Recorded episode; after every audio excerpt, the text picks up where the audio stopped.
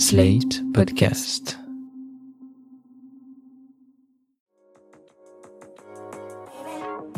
Il y a beaucoup de petits et de gros mots sur lesquels on n'ose pas toujours mettre des mots.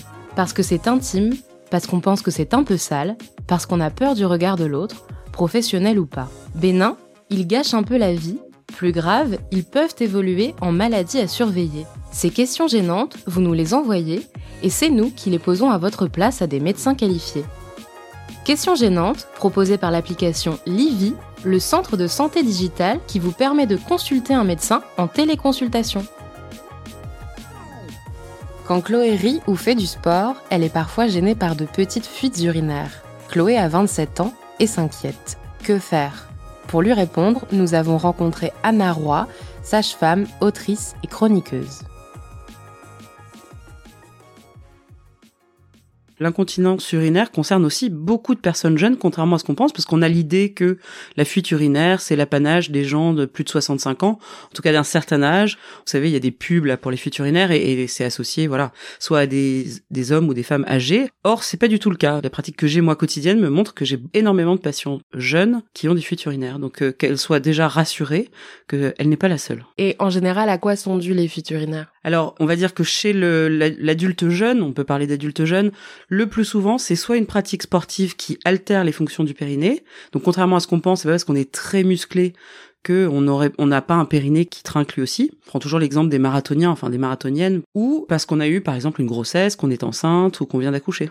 Ça, c'est les deux grands, grands motifs de l'adulte jeune. Qu'est-ce qui les déclenche? Est-ce qu'il y a un événement qui va les déclencher? Pas forcément d'événements à proprement parler, c'est plutôt une forme d'usure qui va se mettre en place progressivement. Souvent, les patients commencent par euh, ah bah j'ai fait du trampoline, j'ai senti que j'avais de fuite, et puis après ça va crescendo, mais il n'y a pas forcément d'éléments déclencheurs à part pour certains traitements médicamenteux, à part pour des choses vraiment très spécifiques ou un accouchement euh, très compliqué quoi. Et à partir de quel moment il faut s'inquiéter? S'inquiéter, bah à partir du moment où vous en avez et que ça vous gêne, il faut consulter. Parce que souvent les, les gens, surtout jeunes, disent ah mais non mais c'est vraiment trop la honte, je vais pas dire ça, je suis sûr que je suis la seule le seul. Non, non, pas du tout. Hein. Vous venez nous en parler. Ça peut être votre médecin généraliste, ça peut être une sage-femme, ça peut être un gynéco. Venez nous voir. On a hyper l'habitude de prendre en charge ce genre de troubles. On fera un bilan. On va vous poser des tas de questions, savoir quand, pourquoi, est-ce que c'est associé, est-ce que vous avez un traitement, est-ce que vous avez, enfin, on va poser 15 milliards de questions. On va essayer de comprendre. Et puis surtout, faut pas vous inquiéter parce qu'il y a des prises en charge qui existent.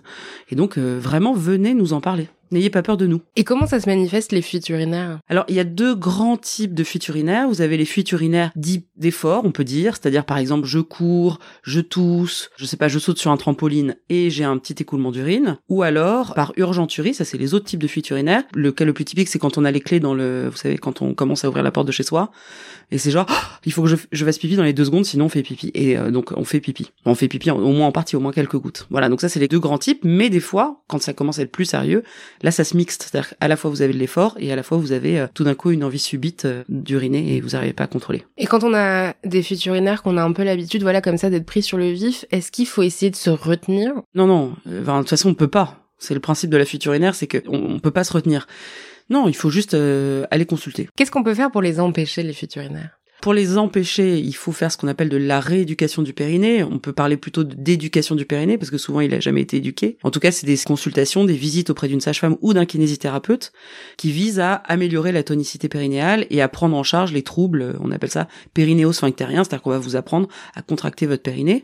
Et après, dans la vie quotidienne, bah, il faut pas porter de charge trop lourde, il faut verrouiller son périnée avant de tousser quand on tousse beaucoup. Enfin, il y a tout un tas de choses comme ça à savoir.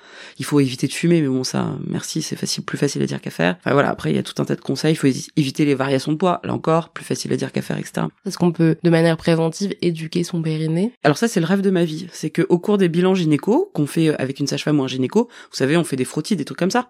Eh bien, on intègre dans notre pratique euh, de consultation gynécologique un bilan périnéal comme ça. On examinerait les femmes et on leur dirait ah bah là, voyez votre périnée, il est pas extraordinaire parce que toutes les gens jeunes pensent qu'ils ont un périnée extraordinaire mais c'est pas vrai du tout.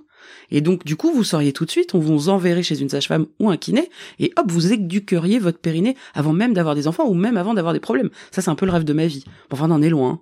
Alors ce que je vous propose en tout cas pour les femmes, pour les hommes c'est encore plus compliqué mais pour les femmes, demandez ah est-ce que vous pouvez me tester mon périnée, dites-moi euh, quelle note sur du testing j'ai et puis comme ça bah, peut-être qu'elle va s'apercevoir que finalement il serait intéressant de faire une éducation du périnée. C'est trop bien le périnée parce que c'est impliqué dans la vie sexuelle, dans la vie euh, tout, digestive, urinaire, enfin tout ça, c'est chouette de le maîtriser, quoi. Le périnée, c'est comme un capital. Et plus vous l'entamez, plus il va se dégrader, plus on va avoir du mal à le remonter. Donc il faut pas attendre d'avoir 65 ans et d'avoir des fuites euh, vraiment euh, handicapantes pour le prendre en charge. Donc vraiment, vous avez 20 ans, vous avez 15 ans, vous avez 17 ans, vous avez, peu importe, allez-y, c'est le moment quoi presque. Comme ça, après vous l'entretenez tout au long de votre vie et puis vous à 60 ans, il n'y a pas d'histoire de fuite. Pourquoi c'est si important d'avoir un périnée musclé? Et en fait, le périnée, c'est le centre de gravité du corps. C'est-à-dire, sans périnée, tous les organes qu'on a dans le ventre, c'est comme un hamac, tombent par terre. Cette dizaine de muscles, plus des nerfs, plus des vaisseaux, plus tout, c'est quand même vachement important. Et je sais pas pourquoi on n'en parle pas. On n'en parle que quand on a accouché, mais presque, j'ai envie de dire, c'est déjà, c'est trop tard, c'est dommage. Parce que comme c'est quand même super d'avoir un périnée qu'on maîtrise bien. Alors, c'est pas forcément très musclé. C'est-à-dire qu'il faut être à la fois très musclé, c'est-à-dire en capacité de le contracter, mais aussi être en capacité de le détendre. Parce qu'il y a des femmes qui souffrent pour le coup d'hypertonie euh, périnéale. Cas, d'en être le, chef, quoi. C'est très satisfaisant d'être chef de son périnée. Et est-ce que ça facilite l'accouchement, du coup, d'être chef de son périnée ah, mais Absolument, ça facilite l'accouchement, ça facilite la pratique sportive, ça facilite tout dans le quotidien, en fait. Alors évidemment, il y a des catégories de professionnels comme les chanteuses lyriques, tout ça, qui ont des profs de yoga, tout ça, qui ont la chance d'intégrer, et je vous assure, ils sont très contents hein, d'être potes avec leur périnée. Comment ça se passe la rééducation périnéale? C'est des exercices? Ça passe par une alimentation, des médicaments? Ah, alors c'est pas un très grand plaisir. Hein. Ça dépend, il y a des gens qui aiment bien, mais enfin on va dire que l'immense majorité des patients n'y prennent pas un grand plaisir, ça prend du temps, faut aller dans un cabinet la plupart du temps. C'est pénible. Il y a deux grands types. On dit par euh, manuel, c'est-à-dire que c'est une rééducation avec les doigts où on vous apprend chaque groupe de muscles à contracter, etc. Et une rééducation avec sonde. Et là encore, il y a deux sous-types, mais qu'on va pas détailler.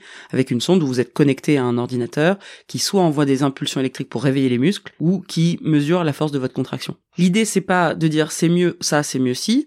L'idée, c'est de se dire que il faut qu'un praticien honnête, il propose les deux. Si on vous propose d'emblée la sonde sans vous avoir examiné, c'est bizarre. Et il faut trouver quelqu'un qui aime le périnée, et ça, euh, bah, c'est pas toujours facile.